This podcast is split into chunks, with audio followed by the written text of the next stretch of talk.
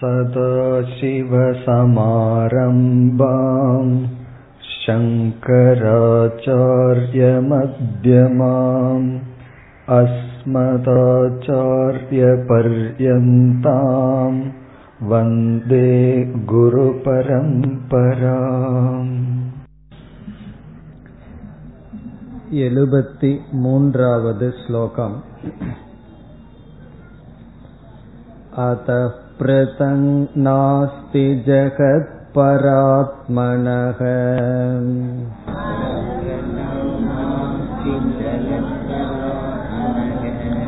पृथक् प्रतीतिस्तु मृषा गुणाकिवत्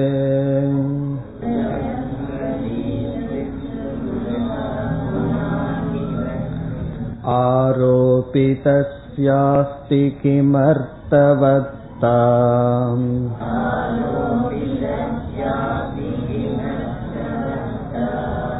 अधिष्ठानमा भाति तथा भ्रमेण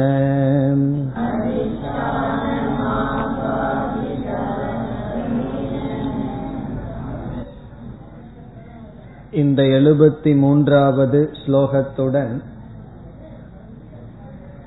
ஈஸ்வரனை பற்றிய விசாரம் முடிவடைகின்றது.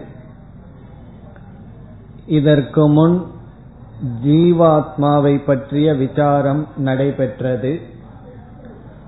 பிறகு ஈஸ்வரனை பற்றிய விசாரம் நடைபெற்றது. ஈஸ்வர விசாரத்தில் இந்த ஜெகத் அனைத்தும் ஈஸ்வரனிடமிருந்து வந்தது என்று கூறி இறுதியில் இந்த உலகம் வெறும் தோற்றம். இந்த உலகத்தில் இருக்கின்ற இருப்பானது பிரம்மத்தை சார்ந்தது என்று கூறி இந்த உலகம் மித்தியா ஈஸ்வரனிடம் இருக்கின்ற பிரம்ம தத்துவம் சத்தியம் என்று கூறப்பட்டது. ஜீவனை பற்றிய விசாரத்தை நாம் துவம்பத விசாரம் என்றும் ஈஸ்வரனை பற்றிய விசாரத்தை தத்பத விசாரம் என்றும் கூறுகின்றோம். ஆகவே தது துவம் என்கின்ற இரண்டு சொற்களினுடைய தத்துவத்தினுடைய விசாரம் முடிவடைந்தது. இனி அடுத்ததாக நாம் பார்க்க இருப்பது இந்த ஜீவனுக்கும் ஈஸ்வரனுக்கும் உள்ள சம்பந்த விசாரம். ஜீவ ஈஸ்வர சம்பந்த விசாரம் அல்லது அசிபத விசாரம் அல்லது ஐக்கிய விசாரம் அதை நாம் பார்க்க இருக்கின்றோம். எழுபத்தி நான்காவது ஸ்லோகம் तत्त्वं पदाभ्यामभिधीयमानयोः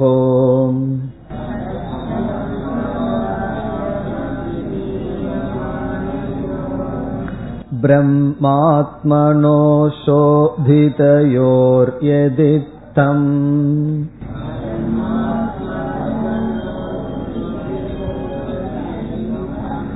श्रुत्या तयोस्तत्त्वमसीति सम्यक्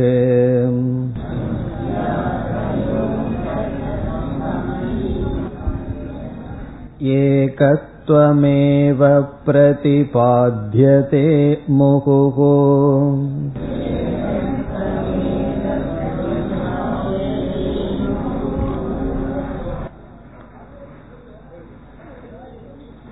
இனி நாம் பார்க்க இருப்பது அசிபத விசாரம். உபனிஷத்தில் ஜீவ பிரம்மத்தை பற்றி பேசி இறுதியில் ஜீவனுக்கும் ஈஸ்வரனுக்கும் உள்ள சம்பந்தம் என்ன என்ற கேள்வி வரும்பொழுது தத்துவமசி என்ற உபதேசம் செய்யப்பட்டுள்ளது. தது என்றால் அந்த ஈஸ்வரன் துவம் என்றால் நீயாக அசி என்றால் இருக்கின்றாய். அசி என்றால் இருக்கின்றாய் துவம் என்றால் நீ தது என்றால் அதுவாக. அதுவாக நீ இருக்கின்றாய். இங்கு நீ என்பது ஜீவனை குறிக்கின்றது அது என்ற சொல் ஈஸ்வரனை குறிக்கின்றது. இருக்கின்றாய் என்ற சொல் ஐக்கியத்தை ஒன்று என்ற தத்துவத்தை குறிக்கின்றது. ஆகவே அசிபத விசாரம் என்றால் ஐக்கிய விசாரம். ஜீவனையும் ஈஸ்வரனையும் ஐக்கியம் செய்தல் செய்வதுதான் அசிபதம் அசிபத விசாரம். அதற்குள் நாம் இப்பொழுது வருகின்றோம். ஆகவே அசி என்ற சொல் ஐக்கியத்தை குறிக்கின்றது. இப்பொழுது இரண்டு பொருள்கள் எடுத்துக்கொள்ளப்பட்டு இரண்டு பொருள்கள் ஒன்று என்று சொல்லப்படுகிறது என்றால் எப்பொழுது சொல்ல முடியும் எப்பொழுது சொல்ல முடியாது ஏன் சொல்ல வேண்டும் ஏன் சொல்ல முடியாது என்று நாம் இப்பொழுது பார்க்கின்றோம். இரண்டு வேறு வேறான பொருள்களை எடுத்துக்கொண்டு அவை இரண்டும் ஒன்று என்று நாம் ஐக்கியப்படுத்த முடியாது. காரணம் என்ன? வேறு வேறான பொருள்களை எப்படி நாம் ஒன்று என்று சொல்ல முடியும்? ஒன்று என்று சொல்லும் பொழுதே இரண்டு பொருள்கள் இருக்கின்றன என்பதும் புலப்படுகின்றது. அதே சமயத்தில் இரண்டு பொருள்கள் வேறுபட்டிருந்தால் இரண்டையும் ஒன்று என்று சொல்ல முடியாது. உதாரணமாக ஐந்து ஈக்குவல் டு ஆறு என்று சொல்ல முடியாது. ஐந்து என்பது ஆறு என்று ஐந்தை ஆறுடன் சமப்படுத்த முடியாது. காரணம் என்ன?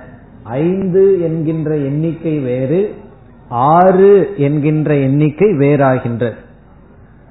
சரி ஐந்து ஈக்குவல் டு சமம் ஆறு என்று சொல்ல முடியாது என்பதனால் ஐந்து ஈக்குவல் டு ஐந்து என்று சொல்லலாமா? என்றால் ஐந்து என்பது ஐந்து என்பதில் யாருக்கு சந்தேகம் இருக்கின்றது? சமப்படுத்துவதற்கு. ஆகவே ஐந்தை ஐந்தோடு சமப்படுத்த முடியாது. காரணம் என்ன? அவசியமில்லை.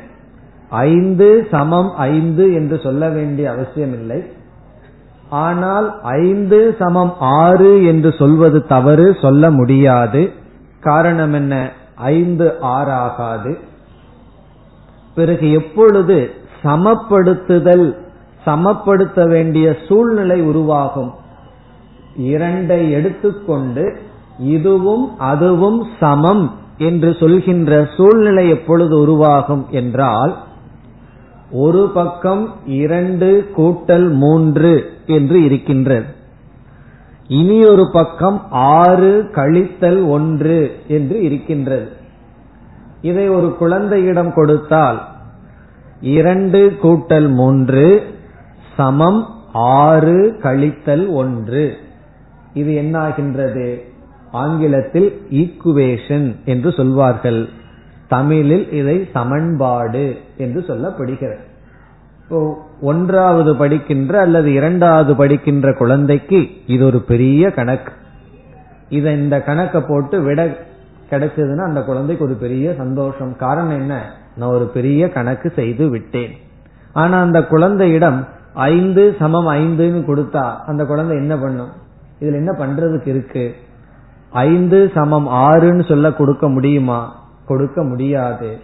ஆகவே எந்த சூழ்நிலையில் சமப்படுத்த வேண்டிய நிலை ஏற்படும் என்றால் முற்றிலும் ஒன்றாக இருந்தால் சமப்படுத்த முடியாது.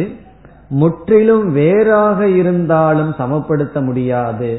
பிறகு சமன்பாட்டுக்கு ஒரே ஒரு நிபந்தனை.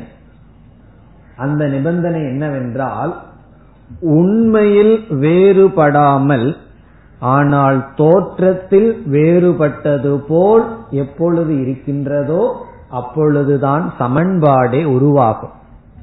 இங்க என்ன கண்டிஷன் ரெண்டு கண்டிஷன் ரெண்டு நிபந்தனை.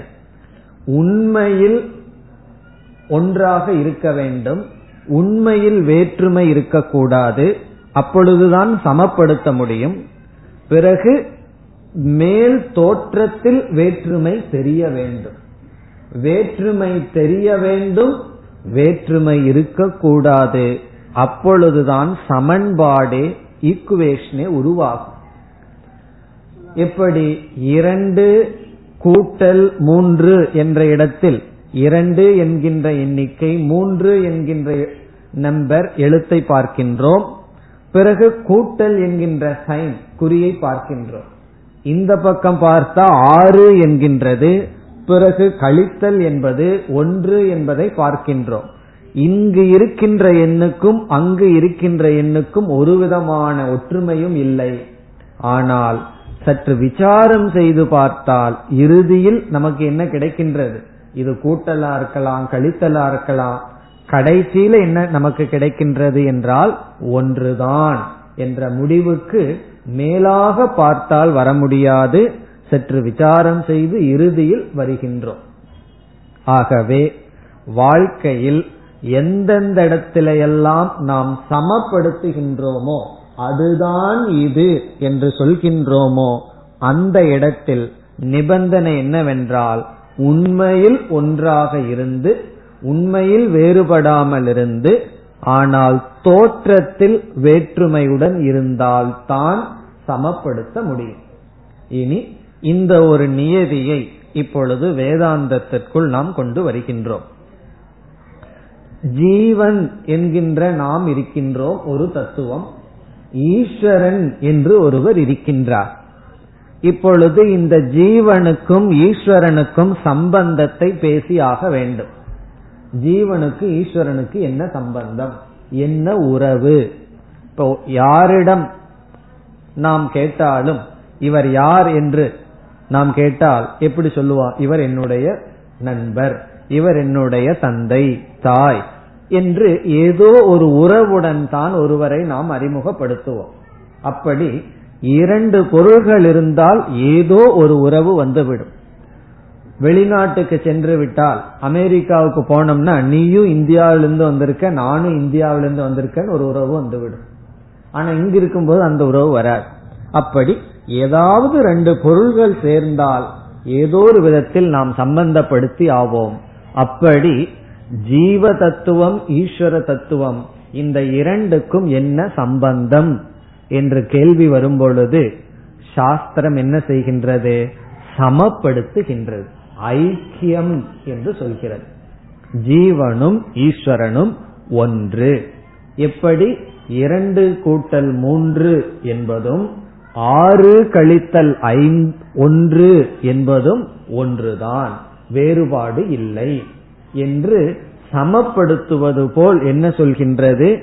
ஜீவனும் ஈஸ்வரனும் ஒன்றுதான். அந்த ஜீவனையும் ஈஸ்வரனையும் ஒன்று என்று எந்த வாக்கியம் எந்த வாக்கியம் கூறுகிறதோ அந்த வாக்கியத்துக்கு தான் நாம் மகா வாக்கியம் என்று சொல்கின்றோம். மகா வாக்கியம் என்றால் என்ன? எந்த ஒரு வாக்கியம் ஜீவனையும் ஈஸ்வரனையும் ஒன்று என்று சொல்கிறதோ அந்த வாக்கியத்திற்கு மகா வாக்கியம் என்று பெயர்.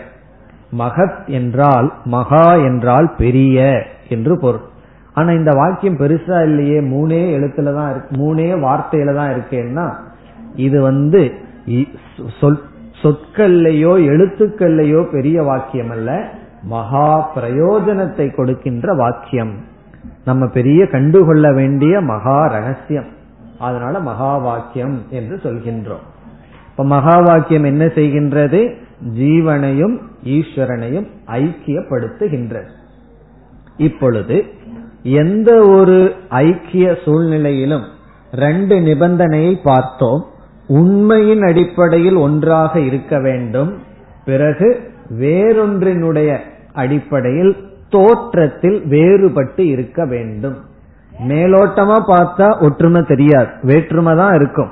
ஆனால் விசாரம் செய்து பார்த்தால் தான் நமக்கு என்ன கிடைக்கும்? ஒற்றுமை கிடைக்கும். அதைத்தான் இங்கு சொல்கின்றார். ஜீவனுக்கும் ஈஸ்வரனுக்கும் உள்ள சம்பந்தமானது. ஐக்கியம் என்று தத்துவமசி என்ற மகா வாக்கியம் நமக்கு உபதேசம் செய்கின்றது. எப்படிப்பட்ட ஜீவன் எப்படிப்பட்ட ஈஸ்வரன் என்றால் நாம் ஏற்கனவே ஜீவனுடைய வார்த்தையை எடுத்துக்கொண்டு துவம் என்கின்ற பதத்தினுடைய அர்த்தமான ஜீவன் அல்லது நம்மை நாம் எடுத்துக்கொண்டு விசாரம் செய்து எப்படிப்பட்ட விசாரம் செய்தோம்? பஞ்ச கோஷ விசாரம் செய்து ஐந்து கோஷங்களும் நான் அல்ல அல்லது மூன்று உடலும் நான் அல்ல. இதை பிரகாசப்படுத்துகின்ற ஒரு அறிவு சுரூபமான சைத்தன்யம்தான் நான் என்ற முடிவுக்கு வந்தோம். பிறகு ஈஸ்வரனுடைய விசாரத்தில் என்ன செய்தோம்? இந்த உலகத்துக்கெல்லாம் மாயையினுடைய துணை கொண்டு காரணமா இருக்கார். ஆனால் அவருடைய உண்மையான சொரூபம் சத்தியம் ஞானம் அனந்தம். சத்தியமாக இருத்தல் அறிவு சுரூபமாக இருத்தல் பூர்ணமாக இருத்தல்னு சொல்லி ஈஸ்வரனுடைய சொரூபமும் அறிவு சொரூபம் ஜீவனுடைய சொரூபமும் அறிவு சுரூபம்னு முடிவு செய்தோம். அப்படி ஜீவனுடைய தத்துவத்திலும் ஈஸ்வரனுடைய தத்துவத்திலும் பொதுவாக இருக்கின்ற ஒன்றை நாம் எடுத்துக்கொண்டு அதன் அடிப்படையில் ஜீவனும் ஈஸ்வரனும் ஐக்கியம் என்று பார்த்தோம். அதைத்தான் இங்கு கூறுகின்றார் உபனிஷத்தானது இந்த கருத்தை தான் தத்துவமசி என்று கூறுகிறது என்று இப்பொழுது நமக்கு கொடுக்கின்றார். நாம் எழுபத்தி நான்காவது ஸ்லோகத்தை பார்த்தால் தது துவம் பதாபியாம். தது என்கின்ற துவம் என்கின்ற சொற்களால் தத்துவம் பதாபியாம். பதாபியாம் என்றால் சொற்களால். எப்படிப்பட்ட சொற்கள்? தது என்கின்ற துவம் என்கின்ற சொற்களால். இப்ப இந்த இடத்துல நம்ம தவறாக தத்துவம் என்று சேர்த்து படித்து விடக் கூடாது. தத்துவம்னு ஒரு சொல் இருக்கின்றது.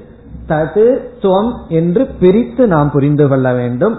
தது என்கின்ற சொல்லினாலும் துவம் என்கின்ற சொல்லினாலும்.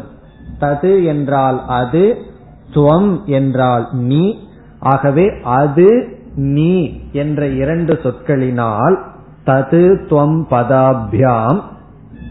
அடுத்த சொல் அபிதீயமான யோகோ.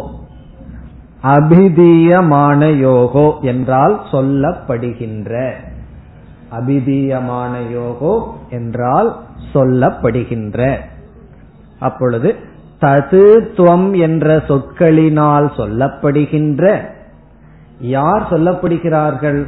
தது என்ற சொல்லினாலும் துவம் என்ற சொல்லினாலும். அடுத்தது பிரம்மாத்மனோகோ. பிரம்மத்துக்கும் ஆத்மாவுக்கும். பிரம்மாத்மனோகோ என்றால் பிரம்மத்திற்கும் ஆத்மாவுக்கும் என்று பொருள். அப்ப இந்த மூன்று சொல்லையும் சேர்த்து படித்தா என்ன? பொருள் கிடைக்கின்றது. தது துவம் என்ற சொற்களினால் சொல்லப்படுகின்ற பிரம்மத்துக்கும் ஆத்மாவுக்கும். இங்க பிரம்மங்கிறது வந்து ததுங்கிற சொல்லினால் குறிக்கப்பட்டது ஆத்மா என்பது தொங்கிற சொல்லினால் குறிக்கப்பட்டது. அதாவது ஈஸ்வரனை எடுத்து விசாரம் பண்ணா பிரம்மங்கிற தத்துவம் எஞ்சி நிக்குது ஜீவனை எடுத்து விசாரம் பண்ணுனா ஆத்மாங்கிற தத்துவம் எஞ்சி இருக்கின்றது. இப்ப நம்மையே ஒரு டெஸ்ட் டியூப்ல போட்டு விசாரம் பண்ண என்ன எஞ்சி நிக்குதுன்னா எதை நீக்கிட்டோம்? இந்த மூணு உடலையும் நீக்கினா கடைசியில ஆத்மா தான் கிடைக்குது. அதே போல ஈஸ்வரனையே எடுத்து விசாரம் பண்ணா இந்த உலகத்தை எல்லாம் நீக்கி அவர்கிட்ட தங்கி இருக்கிறது என்ன? சத்தியமா. பிரம்ம தத்துவம். அந்த பிரம்மன் சத்தியம் ஞானம் அனந்தம் அது சச்சித் ஆனந்தம். இந்த ஆத்மாவுக்கும் அதே லட்சணம் தான் ஆத்மான்னு ஒரு வார்த்தையை சொல்றோம் பிரம்மன் ஒரு வார்த்தையை சொல்றோம். பிரம்மனும் சச்சித் ஆனந்தம். ஆத்மாவும் சச்சித் ஆனந்தம். இப்படி பிரம்மத்துக்கும் ஆத்மாவுக்கும் உள்ள ஐக்கியமானது தத்துவமசி என்ற வார்த்தையில் சொல்லப்படுகிறதுன்னு இரண்டாவது வரியில சொல்றார். ஏகத்துவம்.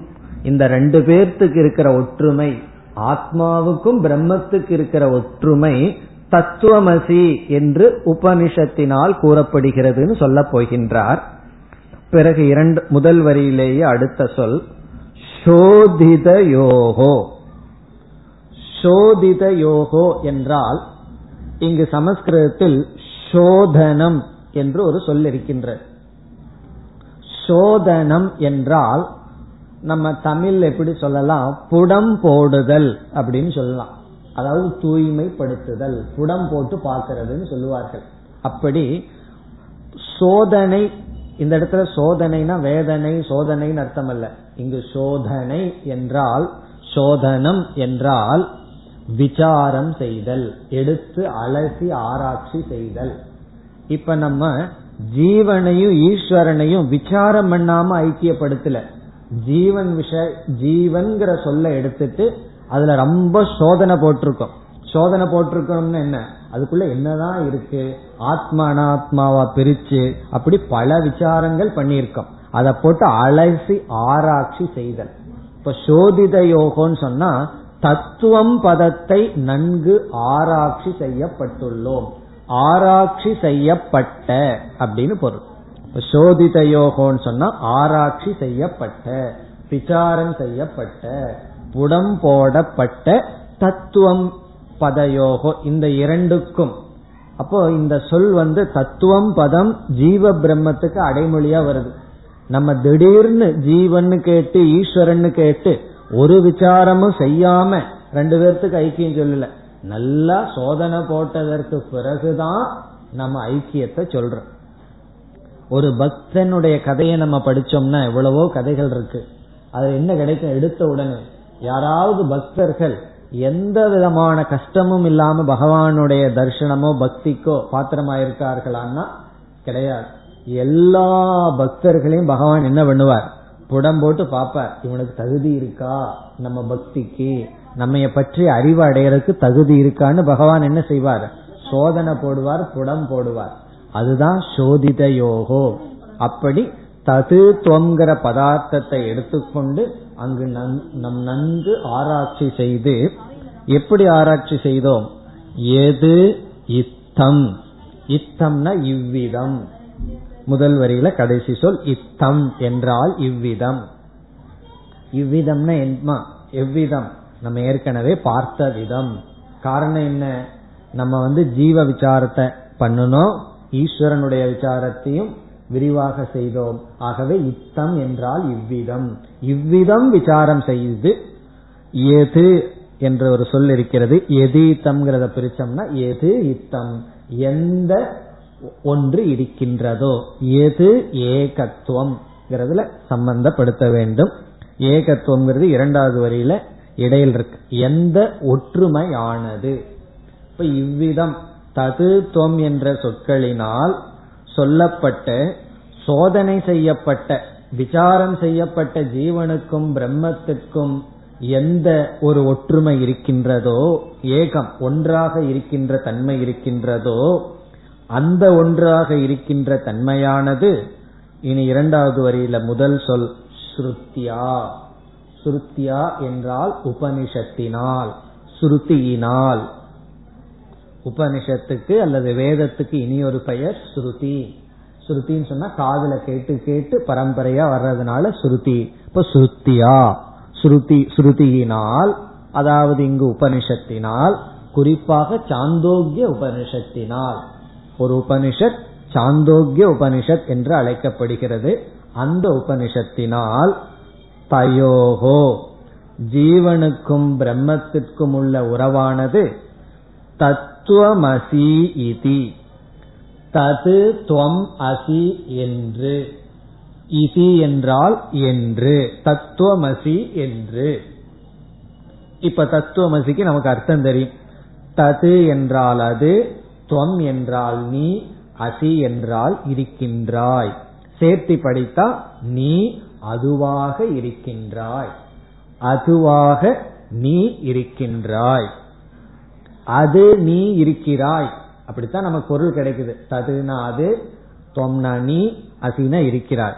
அப்ப தமிழ்ல நம்ம ஒரு வாக்கியமா மாத்தணும்னா அதுவாக நீ இருக்கின்றாய் என்று அதுவும் நீயும் ஒன்று என்று ஏகத்துவம். ஒன்றாக இருக்கின்ற தன்மையானது சம்யக் மிக தெளிவாக. சம்யக்னு சொன்னா சந்தேகம் இல்லாமல் இப்ப சில பேர் சில கேள்விகளை நம்மிடம் கேட்டு விடுவார்கள் நமக்கு அதுல வந்து தெளிவில்லாம இருக்கும். அதனால எதையாவது மாத்தி மாத்தி சொல்லிட்டு இருப்போம் அப்படி இல்லாம உபனிஷத்துக்கு இதுல சந்தேகமே கிடையாது. மிக தெளிவாக ஏகத்துவம் ஏவ ஒன்று என்பதுதான் பிரதிபாத்தியதே விளக்கப்பட்டுள்ளது.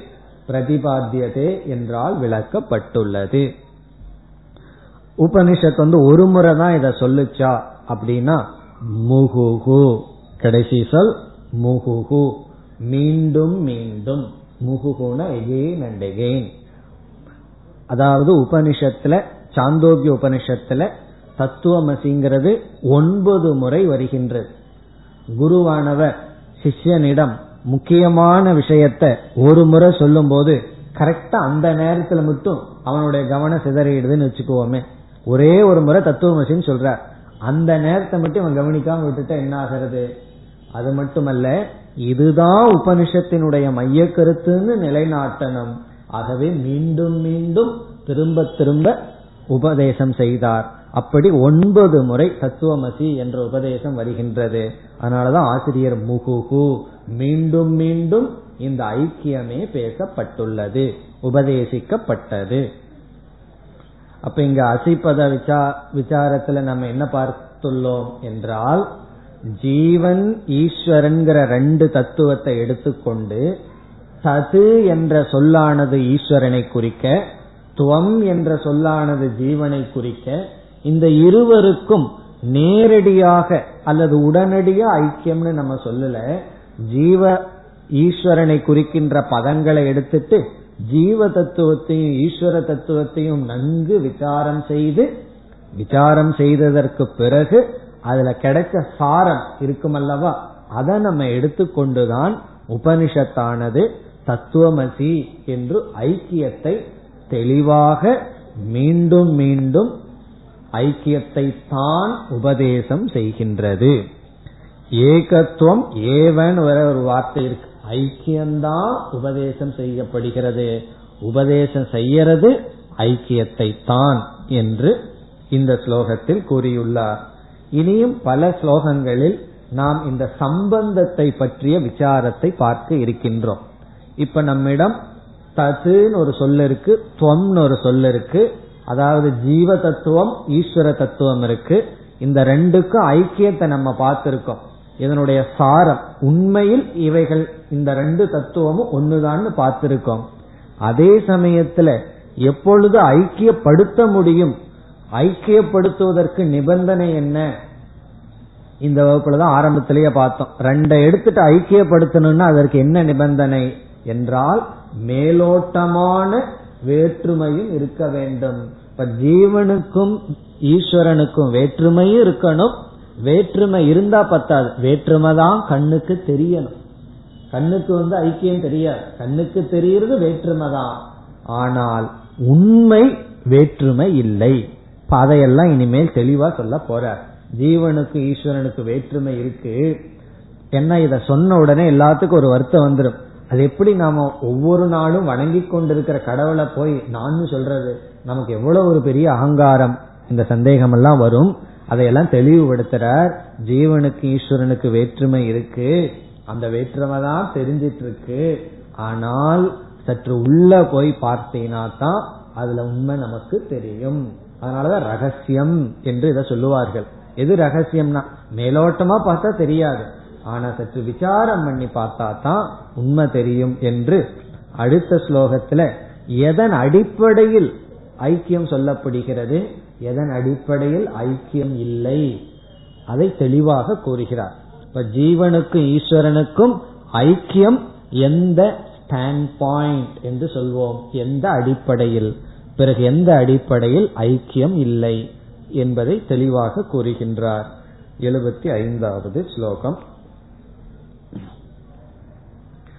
ஐக்கியம் தயோர் லட்சிதயோர் நவாத் वाच्ययोः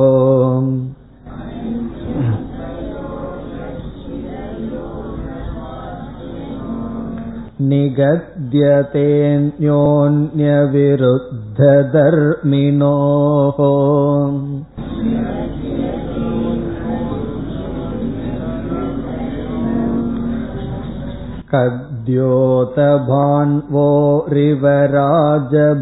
कद्योतभान्वोरिवराजभृत्ययोः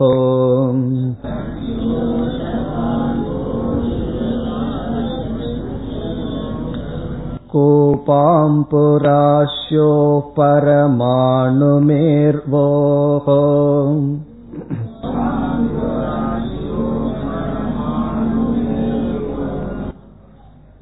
இங்கு ஆசிரியர் எதனுடைய அடிப்படையில் ஐக்கியமானது சொல்லப்படுகின்றது எதனுடைய அடிப்படையில் ஐக்கியம் சொல்ல முடியாது என்று சொல்கின்றார். இப்பொழுது சில குறிப்புகள் நாம் இந்த இடத்தில் தெரிந்திருக்க வேண்டும். நாம் பல வாக்கியங்களை பயன்படுத்துகின்றோம். வாக்கியம் என்றால் ஆங்கிலத்தில் சென்டென்ஸ் என்று சொல்கின்றோம். அதாவது சொற்களினுடைய சேர்க்கை. அவன் இங்கு வருகின்றான். இது இதனுடையது என்ன? இத வாக்கியம் என்று சொல்கின்றோம். அவன் என்ற ஒரு சொல் இங்கு என்ற ஒரு சொல் வருகின்றான். இந்த மூன்று சொல்லும் சேர்ந்து ஒரு வாக்கியமாக அமைகின்றது.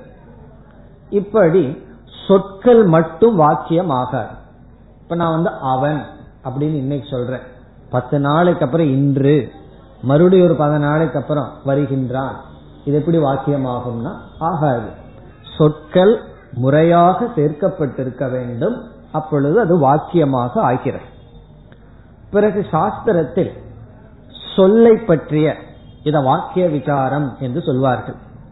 ஒரு சொல்லை எடுத்துக்கொண்டு அதில் ஒரு சொல்லுக்கு பல அர்த்தங்கள் இருக்கின்றது. அதில் முதல் அர்த்தம் வாச்சியார்த்தம் என்று சொல்லப்படுகிறது. வாச்சியார்த்தம். பல அர்த்தங்கள் பார்க்க போறோம். அதுல முதல் அர்த்தம் வாச்சியார்த்தம். வாச்சியார்த்தம் சொன்னா அந்த சொல்ல கேட்ட உடனே நம்ம மனசுல என்ன அறிவு வருதோ அது அந்த சொல்லினுடைய வாச்சியார்த்தம். வாச்சியார்த்தம்ங்கிறது மிக எளிமையானது. ஒரு வார்த்தையை கேட்கிறோம். கேட்ட உடனே டிக்ஷனரி படி அதுக்கு என்ன அர்த்தம் இருக்கோ அந்த அர்த்தம் நம்ம மனசுல புரிக்குது. அதுக்கு பேரு வாச்சியார்த்தம். இப்ப வந்து சிங்கம் அப்படிங்கிற வார்த்தையை நான் உங்களுக்கு சொல்றேன். உடனே உங்க மனசுல என்ன வரும்? சிங்கம்ங்கிற மிருகம் மனசுல ஞாபகம் வரும். இது வாச்சியார்த்தம். இது ஒரு இதுதான் சாதாரணமாக எல்லா சொல்லுக்கும் வாச்சியார்த்தம் ஒரு அர்த்தம் இருக்கு. அந்த சொல்ல கேட்டவுடனே அந்த சொல்லினுடைய பொருள் மனசுக்கு வர்றது வாச்சியார்த்தம். பிறகு இரண்டாவது பொருள் சில சமயங்கள்ல ஒரு வாக்கியத்துல அந்த வாச்சியார்த்தம் பொருந்தி வராது. நான் அந்த சொல்ல சொல்லுவேன் உடனே அந்த சொல்லுனுடைய வாச்சியார்த்தம் தான் உங்க மனசுக்கு வரும். ஆனா அந்த அர்த்தத்தை நீங்க அந்த வாக்கியத்துல போட்டீங்கன்னா சரிப்பட்டு வராது. அந்த வாக்கியம் சரியா அர்த்தம் வராது. உடனே நம்ம என்ன செய்வோம்? அந்த வாச்சியார்த்தத்தோட சம்பந்தப்பட்ட வேற அர்த்தத்தை நம்ம எடுத்தாக வேண்டும். அப்படி வாச்சியார்த்தம் வந்து பயன்படுத்தினால் அந்த வாக்கியத்துக்குள்ள அர்த்தம் சரியா கிடைக்கலன்னு சொன்னா அந்த வாச்சியார்த்தத்தோட சம்பந்தப்பட்ட அதோட உறவுடைய வேறொரு அர்த்தத்தை நம்ம எடுத்துக்கிறோம். அதே சொல் வேறொரு அர்த்தத்தை கொடுக்கும். அதற்கு லட்சியார்த்தம் என்று பெயர்.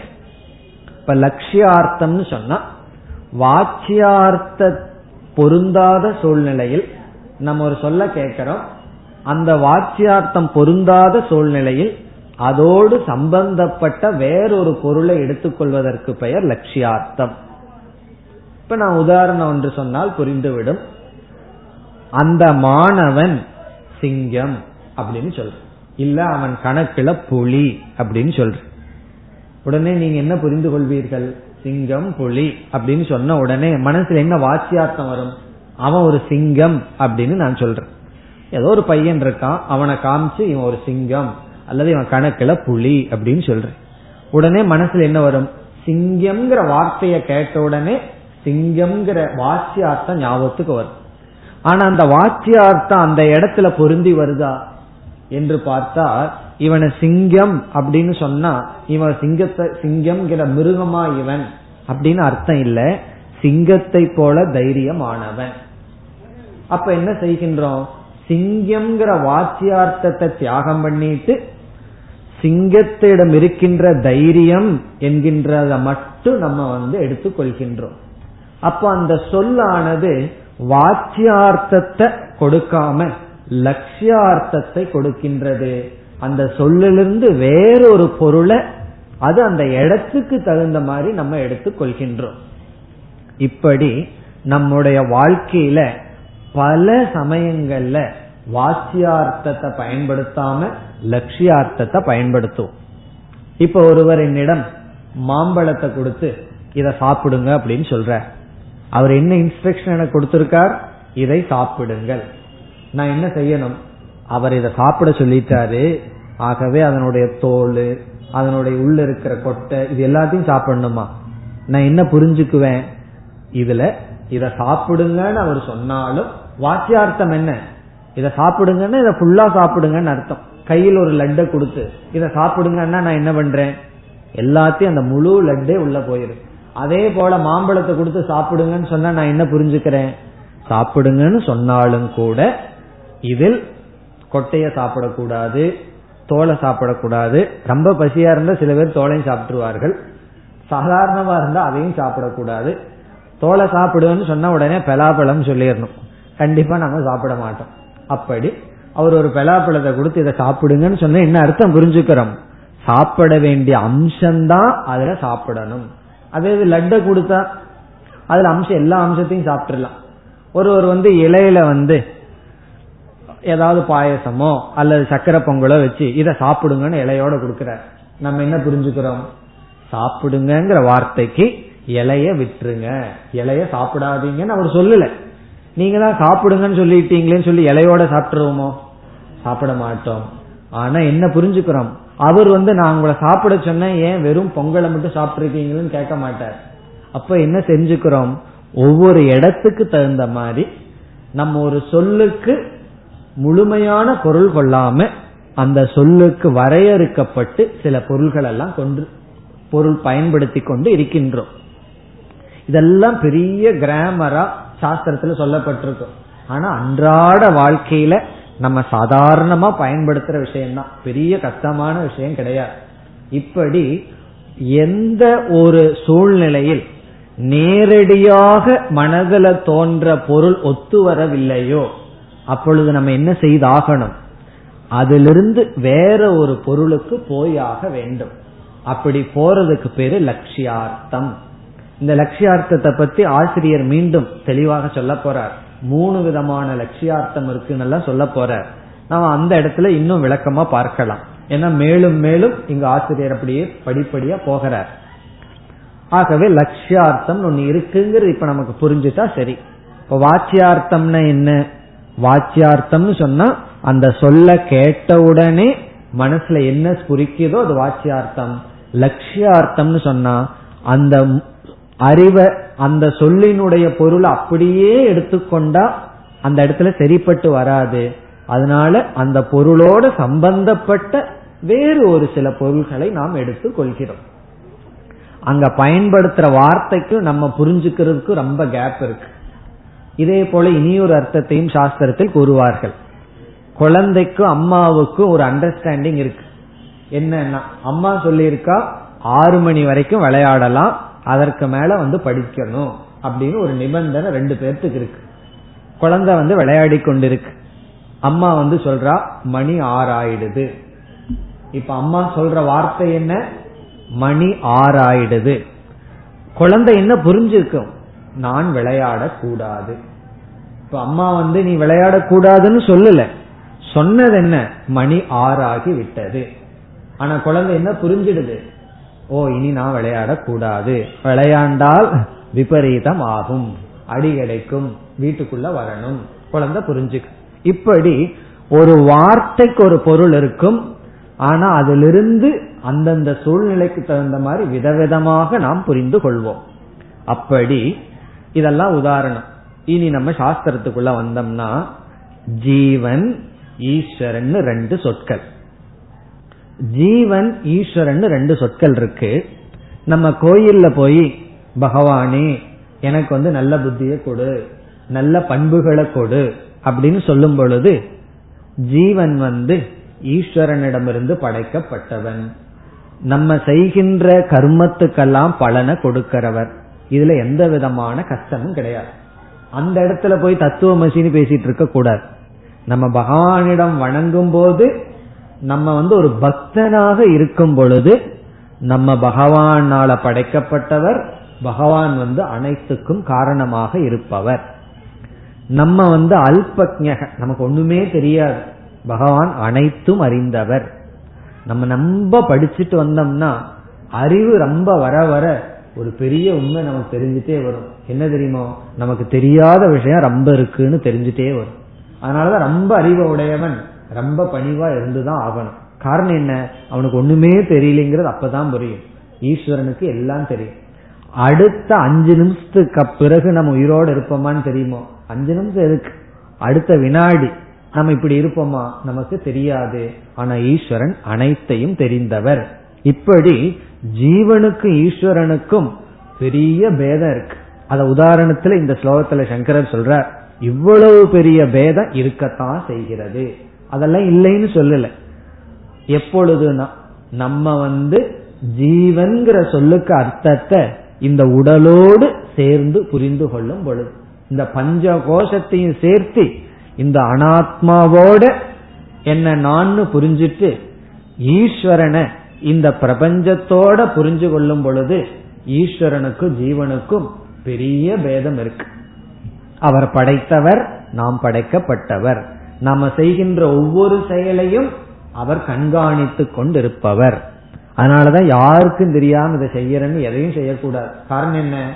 பகவான் அதை பார்த்துட்டு இருந்து அதற்கு தகுந்த பலனை கொடுப்பார். இதெல்லாம் நம்ம ஏற்றுக்கொள்றோம். ஆனால் உபனிஷத்து திடீர்னு என்ன சொல்லிருது? அது திடீர்னு சொல்லல. கடைசியில தான் சொல்லுது. என்ன சொல்லுது? தத்துவமசி. அந்த ஜீவனும் ஈஸ்வரனும் ஒண்ணுதான் அப்படின்னு சொன்ன உடனே நம்ம என்ன பார்த்து வச்சிருக்கோம்? ஜீவனுக்கு ஈஸ்வரனுக்கு இவ்வளவு வேற்றுமை கண்ணுக்கு முன்னாடி தெரிஞ்சிட்டு இருக்கு ஆகவே துவம் என்பதனுடைய வாக்கியார்த்தம் என்ன? எப்பொழுதெல்லாம் நீ அல்லது நான் எல்லாம் சொல்லும்போது என்ன அர்த்தம்? மனசுக்கு தெரியுது.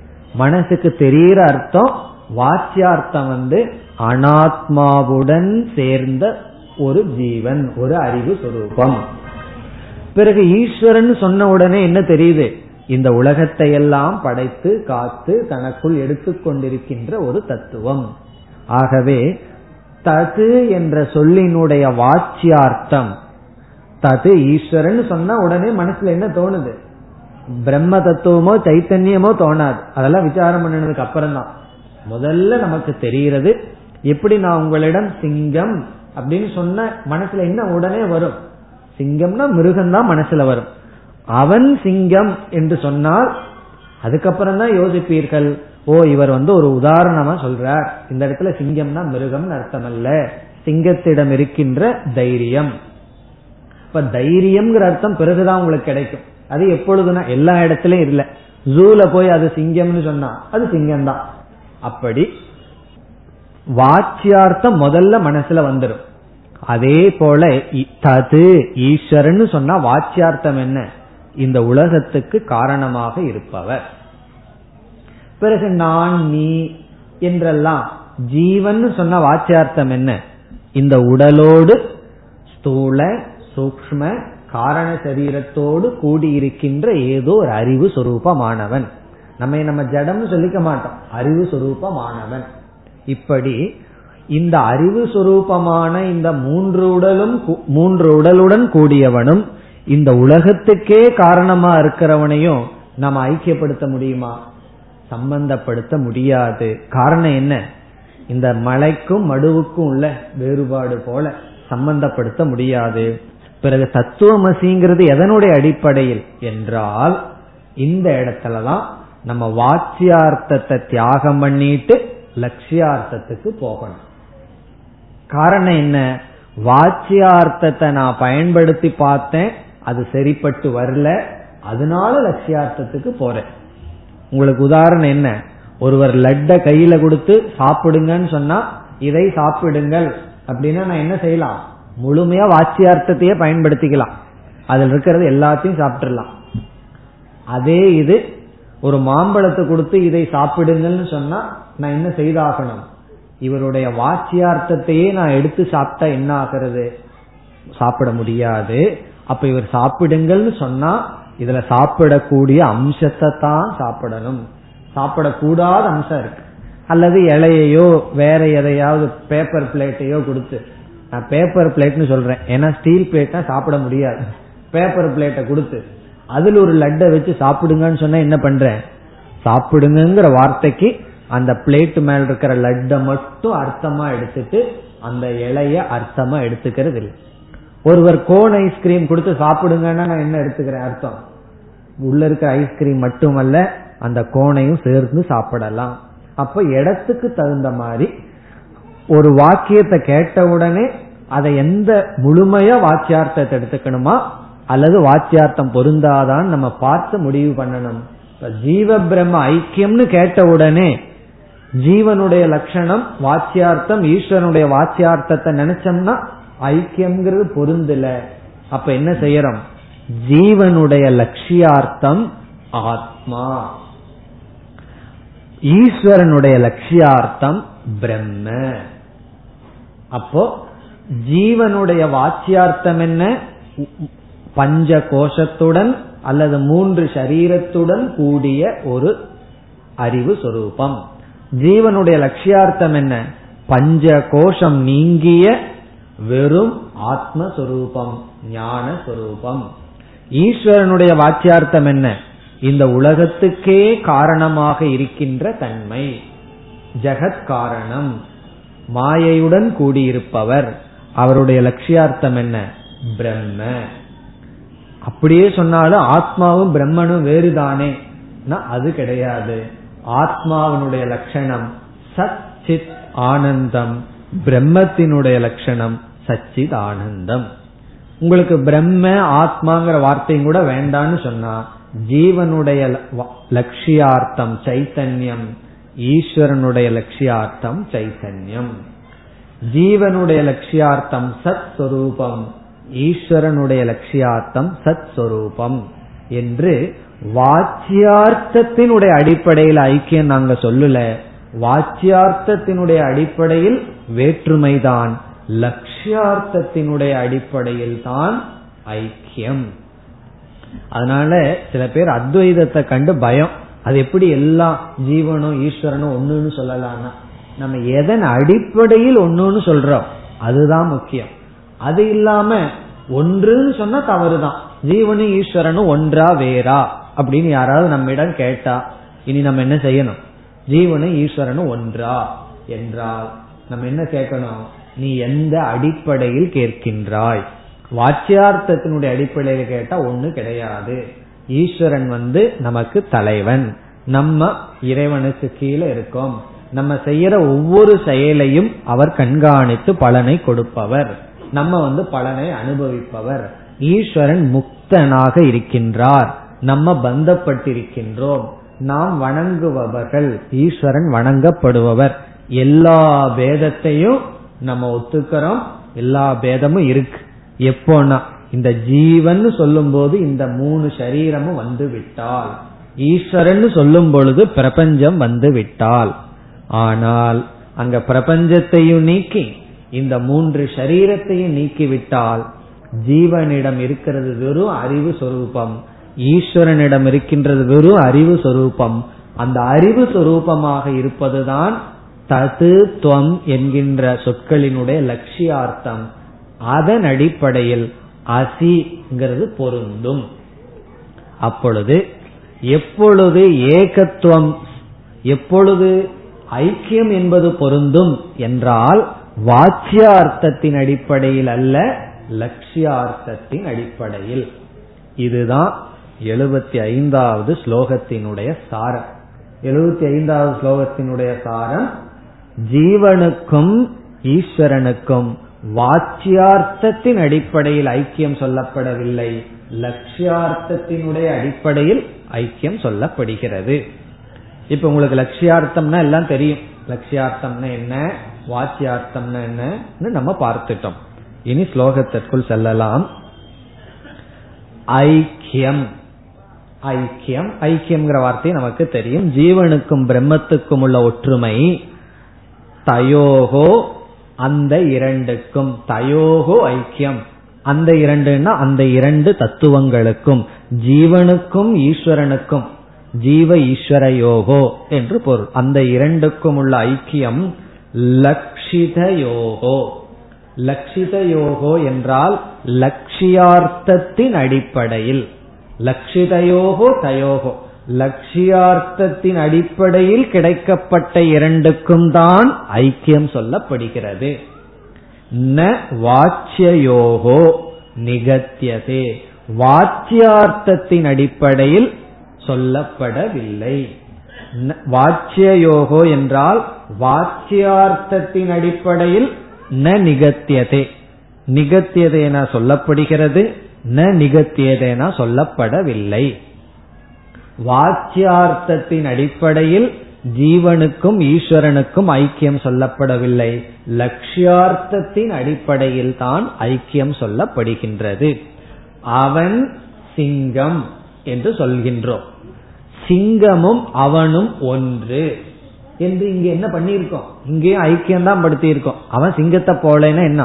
அவன் சிங்கண்டா அப்படின்னு சொல்றான் அவன் ஒரு புலி அப்படின்னு என்ன அர்த்தம்? என்றால் வாச்சியார்த்தத்தினுடைய அடிப்படையில இவனுக்கு நாலு கால் இருக்கு. இவனும் மாமிசத்தை சாப்பிடுவான். அப்படி அர்த்தம் இல்ல சிங்கத்தை போல தைரியமானவன்கிற அடிப்படையில தான் ஐக்கியமே தவிர சிங்கம்ங்கிற வாச்சியார்த்தத்தின் அடிப்படையில நம்ம கண்டிப்பா அவன் சிங்கம்னு சொல்லி ஐக்கியப்படுத்த மாட்டோம். அவன் சிங்கம்ங்கிறது ஒரு மகா வாக்கியம் தான். என்னென்ன? ஐக்கியப்படுத்துற வாக்கியம். ஆனா எதன் அடிப்படையில்? சிங்கம்ங்கிறதுக்கு அடிப்படை வந்து தைரியம்ங்கிற லட்சியார்த்தம். அவன் அவனால என்ன அர்த்தம்? இந்த இடத்துல அவன் தைரியசாலி. இவனிடம் இருக்கின்ற தைரியம் சிங்கத்திருக்கின்ற தைரியத்தின் அடிப்படையில தான் சமப்படுத்துகின்றோம். அப்படி வாச்சியார்த்தத்தினுடைய அடிப்படையில் இங்கு ஜீவ ஈஸ்வரனுக்கு சம்பந்தம் சொல்லவில்லை. லட்சியார்த்தத்தின் அடிப்படையில தான் சொல்றோம். பிறகு ஏன் வாச்சியார்த்தத்தின் அடிப்படையில் சொல்லலைனா? வாச்சியார்த்தத்தினுடைய அடிப்படையில் ஒருவருக்கு ஒருவர் விருத்தமான தர்மம் விருத்தமான முரண்படுகின்ற குணங்களுடன் கூடியவர்கள். அதை சொல்றார் அந்யோன்ய விருத்த தர்மினோகோ. அந்யோன்யம்னா ஒருவருக்கொருவர். அந்யோன்ய ஒருவருக்கொருவர்னா இங்கு யார்? ஜீவ ஈஸ்வர. விருத்த என்றால் முரண்படுகின்ற விருத்த தர்மினோகோ தன்மையை உடையவர்கள். ஒருவருக்கொருவர் விருத்தமான தன்மையை உடையவர்கள். இந்த உலகத்துல நமக்கு முழுமையா ஆப்போசிட்டா யார் இருக்கான்னா? முழுமையான எதிர்குணம் யார் இருக்கான்னு சொன்னா நம்ம அப்பா அம்மா எல்லாம் சொல்லக்கூடாது. நான் எனக்கு முழுமையா அவங்க தான் ஆப்போசிட்னு சொல்லக்கூடாது. யாருன்னா ஈஸ்வரன். காரணம் என்ன? நம்ம வந்து நமக்கு என்னென்னலாம் சொல்றோமோ அதெல்லாம் அங்க ஈஸ்வரனிடம் ஆப்போசிட்டா இருக்கு. எனக்கு வந்து கொஞ்சம் ஆனந்தம் இருக்குன்னா ஈஸ்வரனுக்கு பூர்ணமா இருக்கு. எனக்கு கொஞ்சம் துக்கம் இருக்குன்னா இல்ல எனக்கு துக்கம் பூர்ணமா இருக்கு ஈஸ்வரனுக்கு துக்கம் பூர்ணமா கிடையாது. நான் சம்சாரி அவர் அசம்சாரி. நான் படைக்கப்பட்டவன் அவர் படைப்பவர். நான் கர்ம பலத்தை வாங்குறவன் அவர் கர்ம பலத்தை கொடுப்பவர். அவருக்கு எல்லா ஐஸ்வர்யமும் இருக்கு. நமக்கு ஒன்றும் இல்லை என்று ஜீவனுக்கும் ஈஸ்வரனுக்கும் விருத்த தர்மம் இருக்கிறதுனால எந்த அடிப்படையில்? வாச்சியார்த்தத்துல விருத்த தர்மம் இருக்கு. அதனால வாச்சியார்த்தத்தின் அடிப்படையில நாங்கள் ஐக்கியம் சொல்லவில்லை. லட்சியார்த்தத்தினுடைய அடிப்படையில தான் ஐக்கியம் சொல்கின்றோம். இதுதான் முதல் வரி. இரண்டாவது வரியில நான்கு உதாரணம் கொடுக்கிறார். எப்படி விருத்த தர்மம்? எதை எப்படி ஒன்றுக்கு ஒன்று முரண்படுகிறது? யாரா இருக்குன்னா ஜீவனுக்கு ஈஸ்வரனுக்கும் வாச்சியார்த்தத்துல எவ்வளவு பேதம் இருக்கு?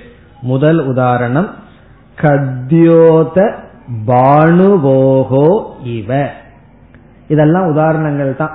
இந்த உதாரணம் எதற்கு சொல்லப்படுதுன்னா வேறுபடுகின்ற முரண்படுகின்ற தர்மம் ஜீவனுக்கு ஈஸ்வரனுக்கு எப்படினா கத்யோத கத்யோதம் என்றால் மினுமினு பூச்சி. நம்ம பார்ப்போம் இரவுல பார்த்தா ஒரு பூச்சி லைட் அடிச்சுட்டு போகும். அந்த பூச்சியிட என்ன இருக்குன்னா வெளிச்சம் இருக்கு லைட் இருக்கு. பானு என்றால் சூரியன். சூரியனிடம் என்ன இருக்கு?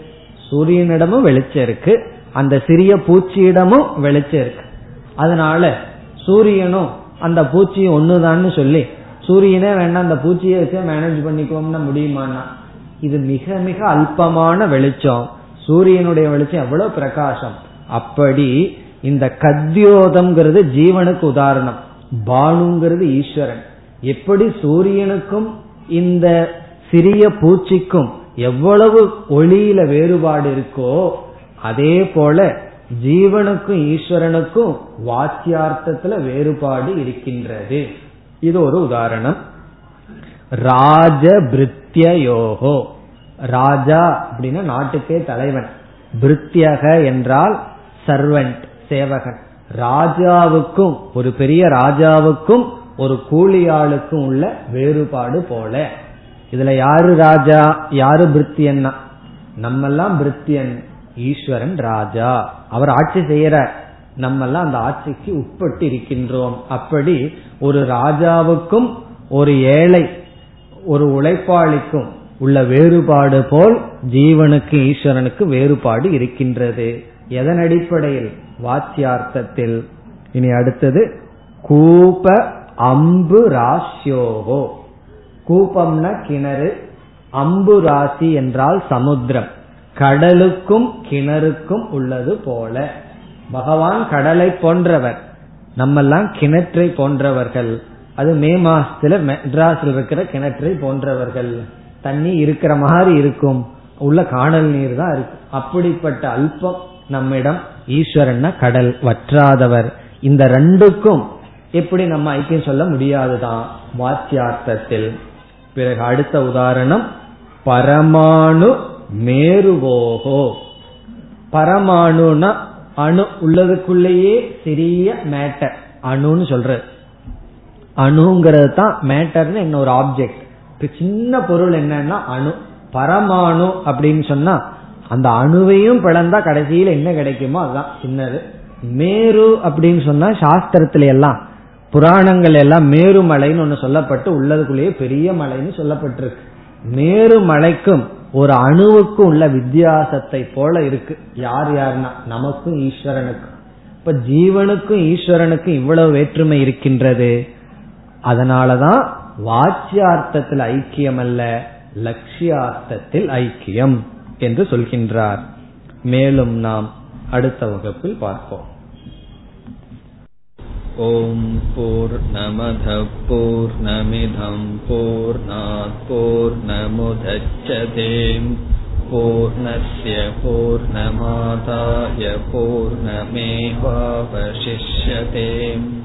ॐ शान्ति शान्ति शान्तिः